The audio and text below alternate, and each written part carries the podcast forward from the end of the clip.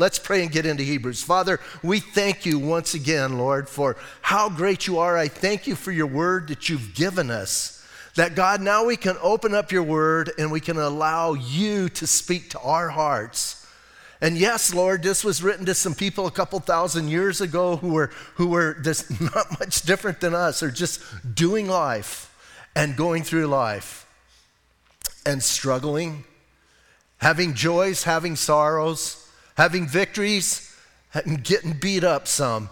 But Lord, here you are ministering to their hearts just like you want to minister to our hearts. So I pray you would give us understanding with our mind and Lord, healing in our hearts and a rejoicing in our hearts as we uh, uh, uh, spend time with you, and Lord, as we have this fellowship with you through your word. Bless this time, we pray, in Jesus' name. Amen. Hey, as we're looking at this, once again, I know that this section in Hebrews gets a little bit like, what on earth is going on? Remember, he's talking to Jews who have, who have come to Jesus and some of them are wanting to go back to their old way. So he's dealing with the whole idea of here's what went on in the temple, and here's where Jesus is so much greater. And he's talked about his blood being more effective than the blood of animals. He's talked about his priesthood being more effective than the priesthood. He's even talked about the tabernacle he's gone into is more effective than the tabernacle that they had. Now, now listen, now he kind of gets down to the nitty gritty. He's going to get down to hey, here's the old covenant, here's the new covenant. And he's going to talk about, listen, and I think the most important thing he's going to talk about today sin is ugly. When you think about the Old Testament, anybody who's read through the Old Testament, it gets pretty gory, doesn't it? It's pretty bloody. Why? Because sin is that ugly. When you think about, and we're going to read some, when you think about the sacrifices and, and what they went through, and, you know, bottom line, man, there was bloodbath after bloodbath. I'm not talking about wars, I'm talking about just sacrifices. Why? Because sin is ugly. And then this major thing sin cost life. The wages of sin is death.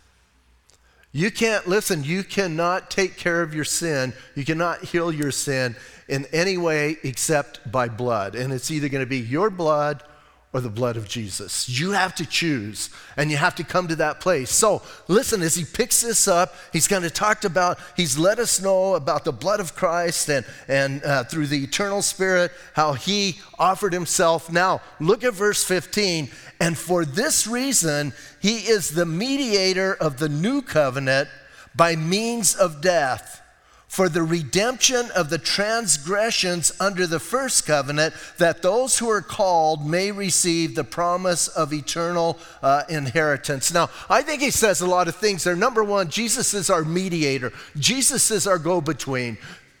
You know, oftentimes, and we may be even seeing sometimes, you can, you can come to God just as you are. No, you can't. You can't. You can come to Jesus just as you are, but the only way you can get to God is through Jesus. You can't just come. Listen, you can't you can just waltz into the presence of God. You got to go through Jesus. And he's, I, I love this idea, man. He's our mediator. He's the one who's going to make sure we get in the presence of God. That's what he does. And he's the mediator. He says, listen, the mediator of the new covenant. Why? Because he died. He died for our sins. His blood opens up the way for you and I to have fellowship with God. Now, he does say, even for those redeeming those who were under the old covenant. I like to, I like to emphasize this man from the beginning, from Adam until the very end, is saved the same exact way. There's not one way to get saved in the Old Testament, another way to get saved in the New Testament. Everyone who's ever been saved is saved by faith in what Jesus Christ either has done or for the Old Testament people, they were looking forward. They were told the Messiah is going to come. Here's what's going to happen. They put their faith in that. You and I, we look back. But listen, we're all saved the same. But here's the good news, man. When you're saved, here's what he says that you can receive the promise of eternal inheritance. Do you believe that this morning? Do you believe that you're part of an eternal inheritance? Not just, listen, not just a temporary, not just a stopgap measure. Jesus didn't come and kind of, you know, give us a kickstart. He saved us eternally. How cool is that? When you just stop and think about that and you just stop and meditate on that, man, you're ready to face the day, right? Hey, your life may be upside down right now. I don't know all of you. I don't know everything going on. I know some of you and some of you are struggling and going through things. But here's what I do know if you're born again, man, you have an eternal inheritance. The things going on here, you know, sometimes I think this who cares? Now, listen, not in a way that I don't care about the world and I don't care about what happens, but here's what I'm saying, man. I have something so much greater, so much better. And when I focus on that, I'm not caught up in these little arbitrary things going on. So listen, man, he's trying to push these guys. What was going on in their lives? Once again, man, they were being ostracized by their community, by their families. Everybody's pushing them out. There, even some of them are being persecuted. And here's what he's saying get your eyes off of that and get your eyes on Jesus and start looking at Jesus and look at what he's done. Now, he's talked about that. Now, now listen, he's going to kind of change it a little bit. How many of you have a big headline kind of thing in between verse 15 and 16, like it's a big separation. Yeah, you know, it makes me mad when they do that in the Bible sometimes. You need to white, you need to white that out because it shouldn't be there. Listen, man, 16 goes right into 15. What has he said? By his death, listen, by his death, you have been given this eternal inheritance. And then, and then he goes on and says, For where there is a testament, there must of necessity be the death of a testator, for a testament is in force after men who are dead, since it has no power at all while the testator lives. Now, listen, I know that King James, the New King James, uses that word testator. I kind of like that word. But bottom line, the guy who made it, right? Most of us know, you know, in the world, he's just bringing up a worldly thing. You know, in the world, when someone makes out a will, right, that that will's only in effect once the person who wrote the will dies. I was going to say something kind of flippant, and I didn't. Thank you, Lord. so once that person, listen, once that person dies, then it becomes in effect as long as they're alive. Listen, someone could will you $80 million and until they're gone, it's nothing, right? And that's what, listen, that is what his point is. Now here's what I like. I like I like what the author of Hebrews does. Before all of this, before and especially in verse 15, he's using the word covenant. Most of us are more used to that, right? But then in 16 and 17, he uses the word testament, or some of your translations have the word will. And people go, did he change? Listen, it's the same exact word. Whether you're talking about the old covenant and the new covenant, or you could say the old will and the new will. The old will was written a certain way. The new will, if you will, is in Jesus Christ. But listen, it does not have effect until he dies. And that's important to understand. I believe with all my heart, God made a new covenant with Israel through Jeremiah. Didn't Jeremiah talk about it? And he says it's a new covenant. Why was it a new covenant? Because they had an old covenant I shared a couple weeks ago. The new covenant, the covenant's not with us, the church, the covenant's with Israel. We get grafted in. Hallelujah right? It's kind of like we get we get, kind of get sucked in like you know those vacuums that have the, the thing under your your little kick plate and so you get all the we get sucked in there and we get to be part of it because god is gracious. But listen man the new covenant he made with israel and it could not go into effect until jesus died so think about what he's telling them. You're sitting there in the first century, you're kind of messed up, you're kind of tired of life, you're tired of what's going on, and, and he comes and he says something like that, and all of a sudden you're thinking, yeah. What was I thinking? Why did I want to go back to the old way? Why did I want to go back and do those things that had, had no effect in my life, had no power in my life? And yet I can have this relationship and I can come into the presence of God. Remember last time we talked about a Jew never got closer to God, the, the, the, the, even the Jewish men never got closer to God than right inside that court of the men, right by the, the big altar, right? The brazen altar. I like to call it the barbecue, right? That's as close as they got, and that was it. Now think about now you can go right into the presence of God. And they gotta be, listen, they gotta be thinking about that. He's got them, he's got them interested. So now listen, he lays all that out. It never goes into force till the person dies who wrote it. So verse 18, therefore, right? Here's, here's what's going on. I love this. The author of Hebrews is being very logical. If this is true and this is true, then this has to be true, right? It's kind of the opposite of today. Today, there's a lot of things I'm thinking, if this is true and this is true, then the CD says, then don't pay attention to that because this is what we're doing. It's not logical. Listen, this is very logical. If this is true and this is true, then here's, listen, here's what you and I can hold in our hearts, right? So therefore, he says, not even the first covenant was dedicated without blood. So what is he saying? Once again, a covenant cannot be made without the shedding of blood. Why did God have that first covenant with all the shedding of blood? You know, sometimes people ask me, why did God create if he knew there was going to be sin? I don't think we can really fully answer that. You can ask God. I have, I have some opinions about it, but I don't want to share my opinions. But listen, I, I, I think you can. But here's the greater question Why did God create if he knew his son was going to have to come and die for other people's sins? I think that's a greater question. And here's what he's saying, man. In the very beginning, from the beginning, even the old covenant, he's telling us, was put into effect through blood. Why so bloody? I, like, I liken it to this. Why was there a bloodbath almost daily at that altar? Why? because that's how ugly sin is. First and foremost, God is trying to get you and I to realize sin cost, and here's what it cost life. And it's bloody and messy and ugly. And I believe in America today, we're obviously far removed from that stuff, but we've kind of accepted the idea that, you know, sin is sort of acceptable because of, and fill in the blank. No, it's not.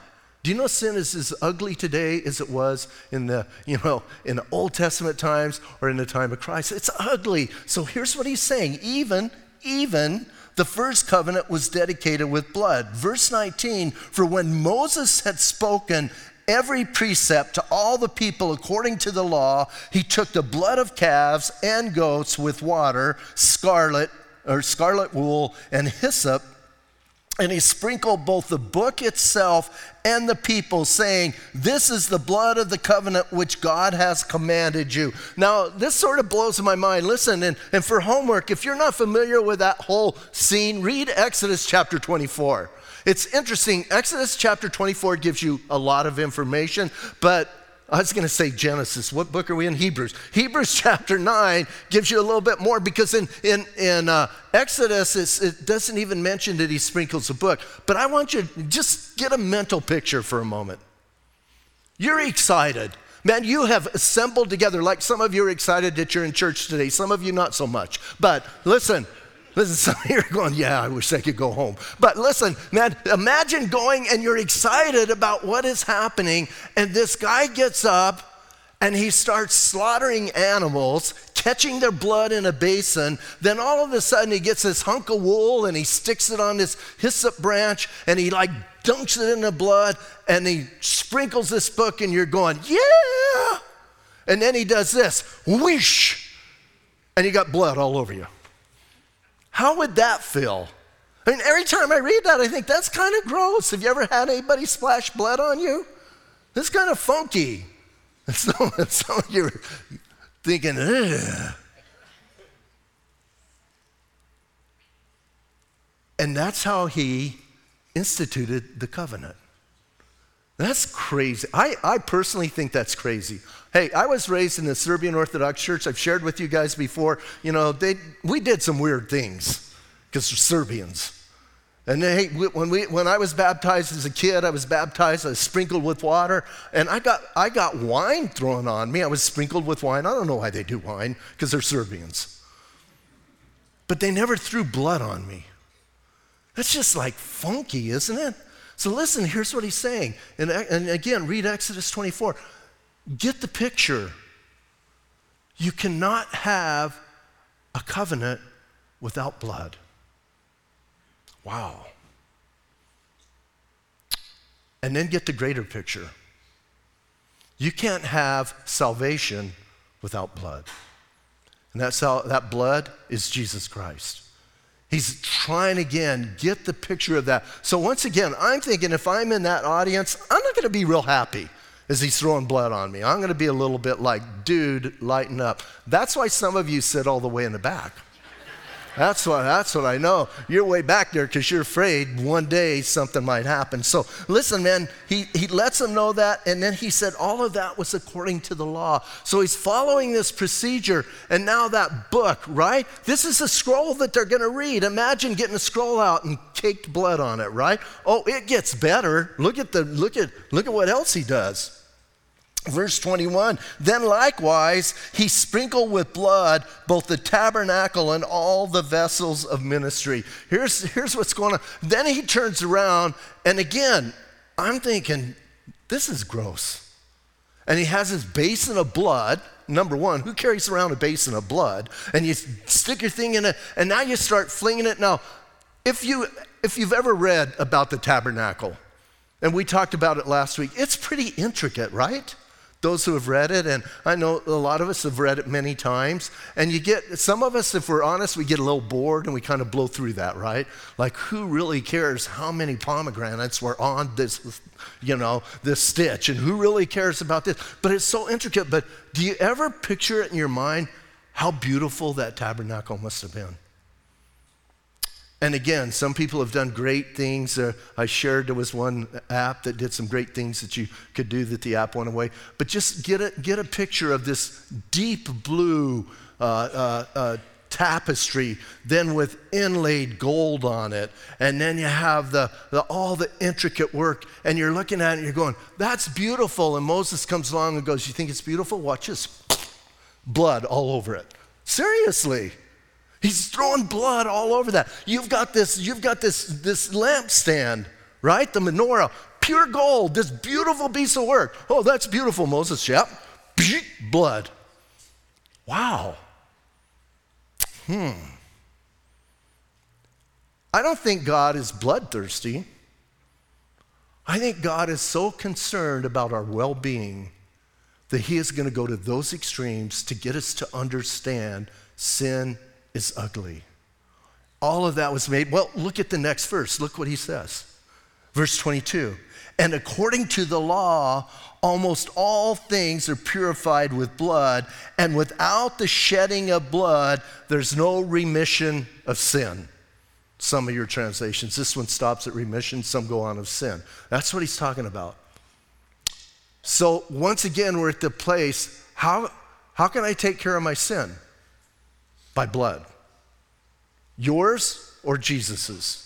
It's the only way. Listen, there's not, there's not a whole bunch of options. You have to choose. Now, I, I kind of like the honesty of the writer. He says almost all things. Did you pick up on that?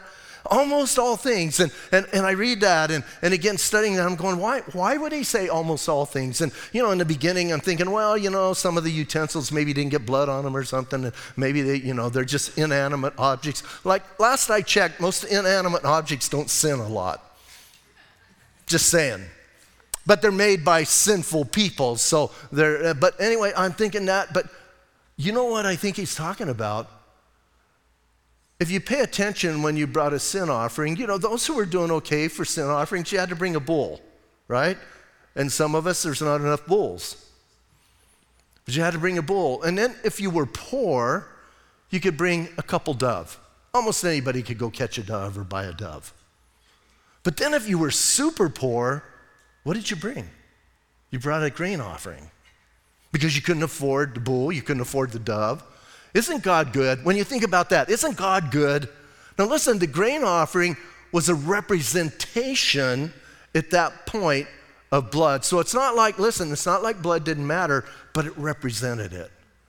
And you and I need to know something, man. Unless you believe that sin is ugly and the blood is necessary for sin to be forgiven, you're kind of fooling yourself and you're in la la land. Now, one more thing it's not just blood. Like they didn't just get animals and bleed them, right? And then tell them go away. You know, like we, we give blood now, you can give a pint of blood, get up and walk out, right? You're fine.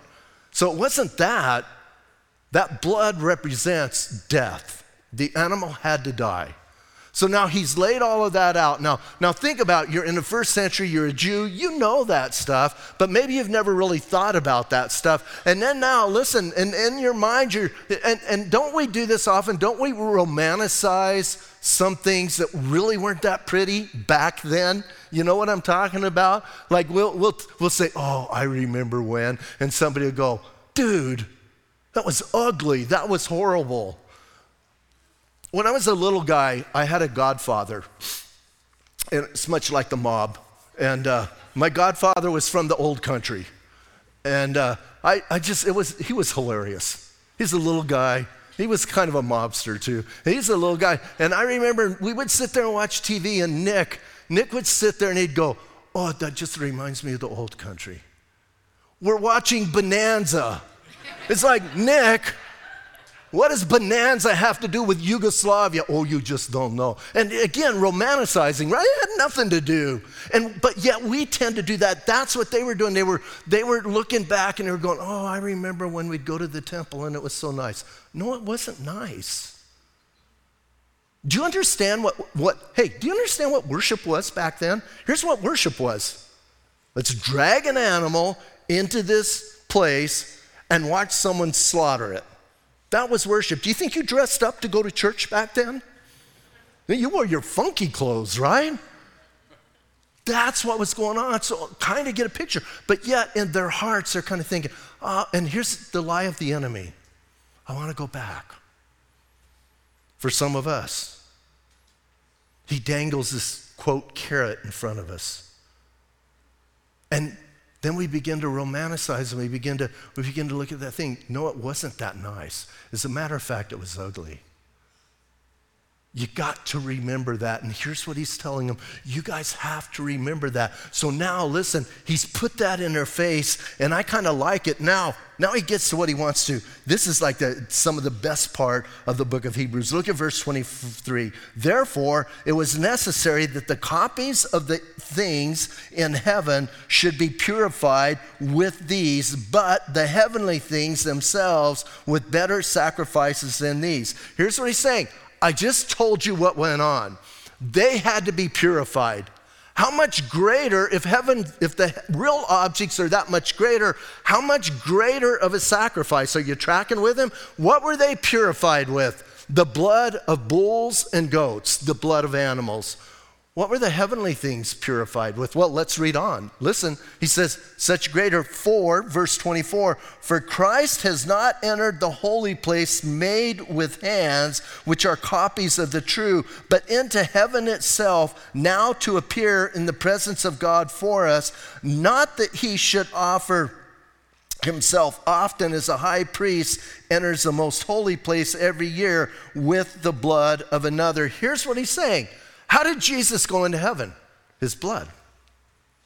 Wasn't the blood, listen, listen, it wasn't the blood of some animal that was drug in. Think about the, you know, and I'm not an animal rights guy, but I think that would stink to be a, you know, a sheep or something back then. Come on, come on. Here's this animal. Do you think the animals trotted in there? Woohoo! They're like, right? And then you have this uncooperative animal not comprehending what's going on. And all of a sudden, man, the priest grabs it, and out comes the blood. It's not how it happened with Jesus. How did it happen with Jesus? He fully intended to give himself as a sacrifice. He wasn't uncooperative. It didn't sneak up on him. You know, it cracks me up when some people go, Jesus just didn't see what was going to happen. Seriously? He knew exactly what he was doing every single moment. And that's his point. And listen, he didn't go into just that tabernacle on earth, Jesus went into the heavenlies. And he doesn't have to do it often. Notice what he said there at the end. He doesn't have to do it often, right? He says he says he didn't do it often like the high priest every year with the blood of another. Look at verse 26. He then would have had to suffer often since the foundation of the world, but now, once at the end of ages, he has appeared to put away sin by the sacrifice of himself. Here's what's going on Jesus doesn't over and over and over have to sacrifice. Now, I'm going to say something that might upset some people, and I'm sorry if it upsets you, but it's true. The Catholic Mass is done every week or sometimes multiple times a week. Every time a priest does the Mass, he, in his mind and in his theology, is crucifying Christ over again. What does this say? It's one and done. Once. You don't have to do it over and over. You don't have to, you don't have to perform that ritualistic stuff over and over. He did it once. And what does he say? If it wasn't, if it wasn't one and done, you would have to go back before the foundations of the world and he would have to do it over and over and over. They know, they know the high priest every year had to go in there. And we're going to get to that in a moment. Remember, he went in there, he had the rope tied to his ankle, he had the bells on. They're in there, he's back behind there. They all they know is if he stays back there and croaks, it's not a good thing. Because what was he doing? He was going to represent them before the mercy seat of God, and if he dies, that means their sins have not been taken care of. So there was some anticipation. I'm just building it up for you guys. But Jesus did it once for all. We don't have to worry. You don't have to wake up in the morning and hope that the blood of Jesus Christ was enough. You're given a promise of eternal inheritance. Isn't that what he said? And then, even greater than that, at the end of verse uh, 26, here's what he says He has prepared, or he has a appeared to put away sin by the sacrifice of himself. Man, if you're a Bible marker, underline put away sin. Sin is done away with. Some of you are going, dude, here's the thing its power is done away with. As a Christian, you don't have to sin. Do you know that? You don't have to sin. Before you were saved, you just sinned naturally, right? I mean, it was like just falling off a log. You get saved, here's the truth and the reality that I think a lot of us miss. We don't have to sin. When the enemy comes and tempts you, here's what you need to say wait a minute, whoa, whoa, whoa, whoa, whoa. I don't have to do that. I've been set free from that. Jesus Christ came and gave himself to put sin away. Get out of here, go away. And we need to remember that as believers. Listen, I think that is one of the most powerful parts of Hebrews. He came and he appeared and he gave himself to put away sin. Man, you get that, you get that in your heart. You start living your life way differently. You start looking at things way differently. But if you live in a, in a, in a place and in a theology where or you're worried about whether your sin is good or not, or I'm sorry, whether your salvation is good or not, what do you do every time? You try and crucify him over again. You try and go through that whole process over again. We need to hold in our hearts, man, sin has been put away and sin is gone. And he says, man, it has been put away. Look at verse 27. He says, and as it is appointed for men to die once, but after this, the judgment. Hey, check that out. Ever since we were born, we've been dying. And I know some people get uptight. Death is coming, whether you like it or not. And we need to, I think, sometimes come to grips with that. I remember years ago, I must have been in Hebrews talking about dying, and we were on the radio, and this guy called in. He was pretty upset. He was very angry, as a matter of fact. How dare you talk about death on the radio? I'm thinking. So I took his phone call. and he would start just yelling at me. And I go, okay, let's like calm down. What station did you hear our message on? It was the local rock and roll station. Do you ever listen to the lyrics? That's what I wanted to tell him. Because here's what he's saying My nine year old got scared. Why are you letting your nine year old listen to a bunch of rock and roll, number one? You know, and it was 60s rock and roll. That's the rock and roll I know. And I know what they're talking about. They're talking about drugs and sex. Puff the Magic Dragon was not some sweet little nursery rhyme.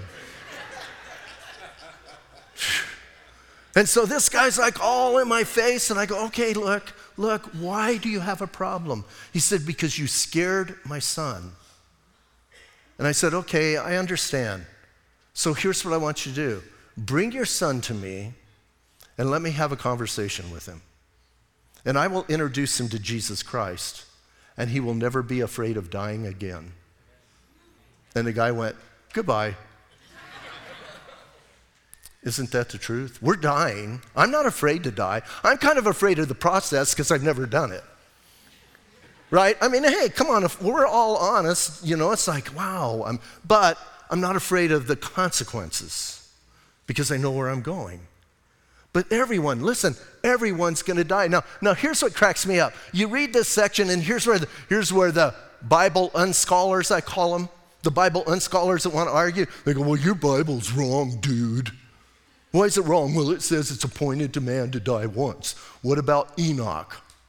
I'm going, seriously? Like you don't even know the story of Enoch. Where did you come up with that? And then they start naming these things, right? What about Enoch? What about Elijah? What about the people that died twice? Jesus rose some people from the dead. What about those guys? And I'm going, I go, listen, he's not giving an absolute, absolute, he's giving a principle. But let's even just skip that. Let's say it's appointed, and who's to say Enoch's not going to come and die? I mean, he may die, and, Elijah. Now, the people who were raised and died twice, let's, let's just, let's just kind of skip that part for a moment and go to the last part of that. Because here's what he says It's appointed for man to die once or twice or never. right? Oh, if we get raptured, if we get raptured, we're not going to die, right? Hallelujah. We're going to talk about that in a moment. So, listen, don't use that argument. So, we'll put all that in there. We'll fill all that in. As it is appointed for man to die once, get raptured, walk, uh, you know, walk with the Lord and walk into heaven, you know, whatever you want to put, or die twice. But listen to the last part. But after this, the judgment. God's not giving us an absolute about death, He's giving us an absolute about judgment. You're going to face judgment. And I do believe, listen, I do believe this is a good passage against reincarnation. Reincarnation is like one of the most bogus, bogus lies that people are told. A good friend of mine, like I, see, I grew up in the 60s, or I was a teenager in the 60s when everybody's finding themselves and, you know, doing a lot of psychedelic drugs and those things so you can find yourself. A good friend of mine, I'm talking to him one time, and, and Randy, here's what he tells me. He goes, Dude, reincarnation is awesome. I'm going, Really? I go, Really, Randy? Like, I never got into Eastern mysticism. I don't know why. I just, I, I just always thought it was weird. And so he's like telling me, and I go, Well, what's up, man? And he goes, In my former life, I was King Tut. now, here's the deal I know three people that I've had that same exact conversation with that they were all King Tut. But let's just give Randy the benefit of the doubt. So I look at him and I go, Seriously? Like you were King Tut? And he goes, Yeah. And I go, And now you're in Bisbee, Arizona? I said, Dude, you are going the wrong way, right? You're not climbing, you're sinking lower and lower. So your reincarnation theory doesn't work. What a bogus lie. He wasn't King Tut. After you die or get raptured, you're going to face judgment. That's the fact. That's what's going on. That's what he's trying to get us across. We need to understand that. Now, once again, at that judgment, what are you going to rely on? Your own blood or the blood of Jesus? The blood of Jesus. It's like a no brainer, right? So then, listen now, now, this is the best part. All of that was good, and all of that was to say this. So let's read 27, 28 together. And it is appointed for men to die once, but after this, uh, the judgment. So Christ was offered once to bear the sins of many. He wasn't offered many to bear the sins of one, he was offered once to bear the sins of many. Now, listen to those who eagerly wait for him, he will appear a second time apart from sin for salvation. Woo! Yes, he is coming again. And I love that. Listen, man, I read that and I go, yes, yes.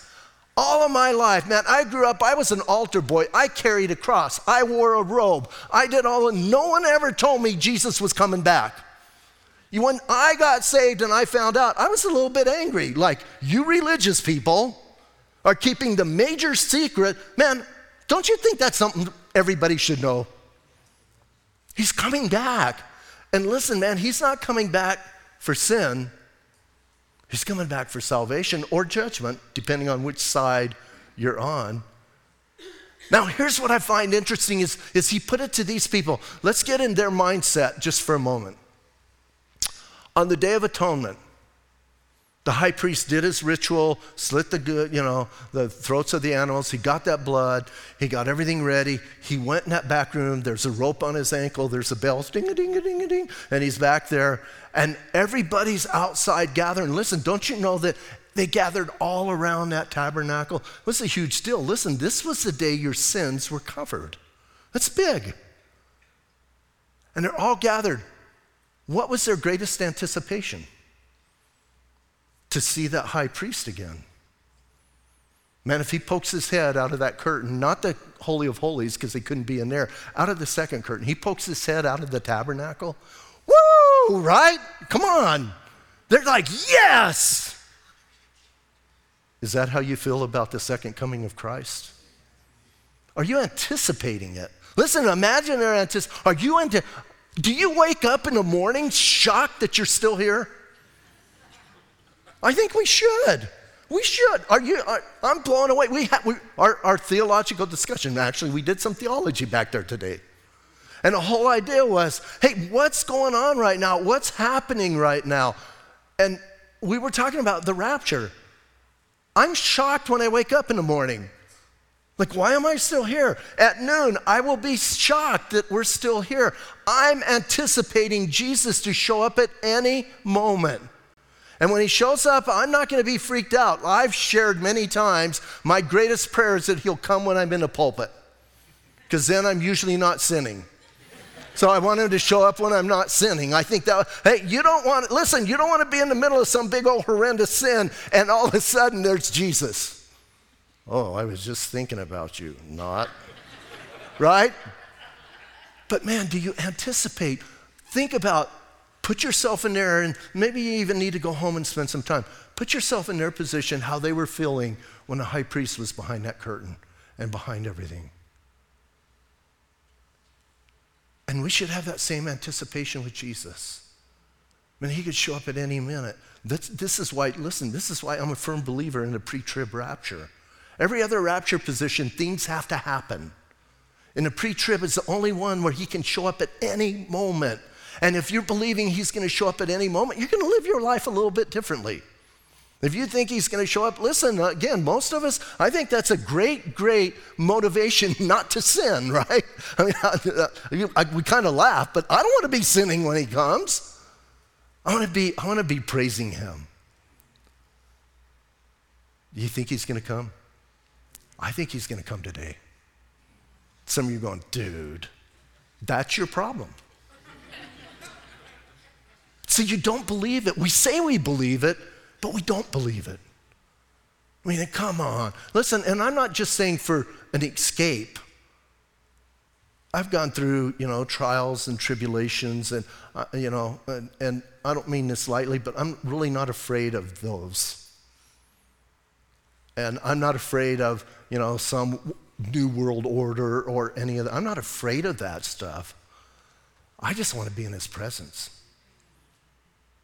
I want to be close to him. I want to be hanging out with him. And I do have to confess, I really want a new body. like, I've, I've messed this one up.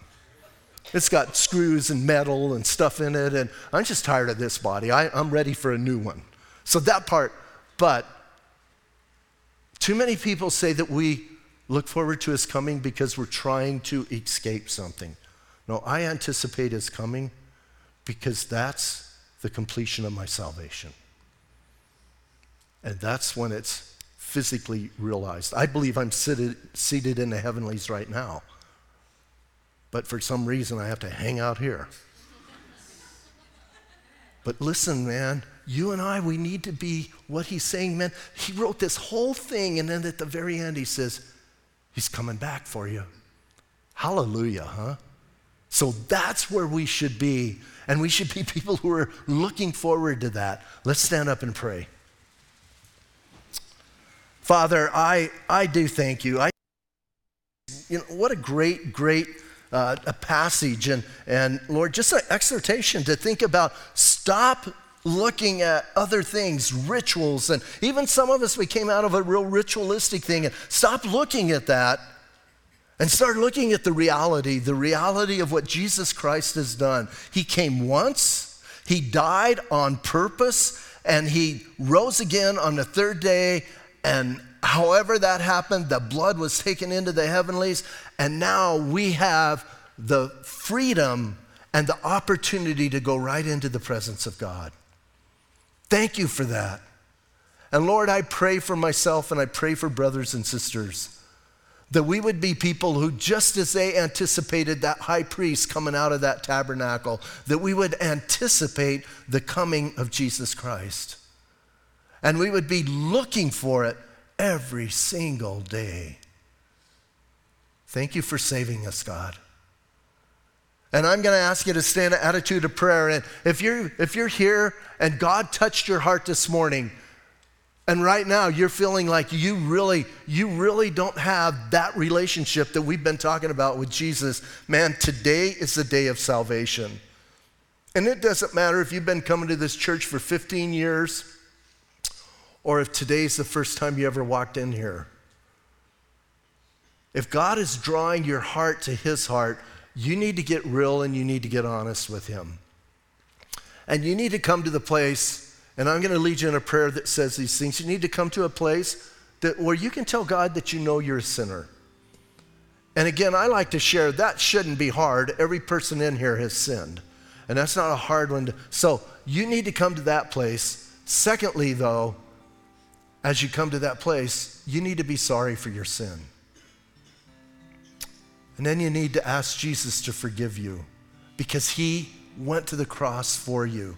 So you come to that place, you get real, and here's what I know the truth from God's word. You come to that place, then you will be delivered from sin, from the bondage of sin you will be set free from guilt and shame. So I'm going to lead you in a prayer. And you can say this prayer with me out loud. You can say it silently. It's just got to come. It's got to be a sincere prayer from your heart. Maybe you're backslidden and you've gotten away from the Lord. You know what? Come home. Come back to Jesus. His arms are stretched out wide for you. He loves you. He's not going to turn you away. If you're watching online, say this prayer with us and God will hear you. You don't have to be in this building. Jesus, today I confess to you that I am a sinner. I'm sorry that I sinned against you, God. And today I realize I need forgiveness. Jesus, thank you for dying for me. Thank you for giving me forgiveness. Now I want you to come into my heart and change me. Jesus, I'm asking you to come into my life and guide me. Today, I want you to be my Lord and my Savior.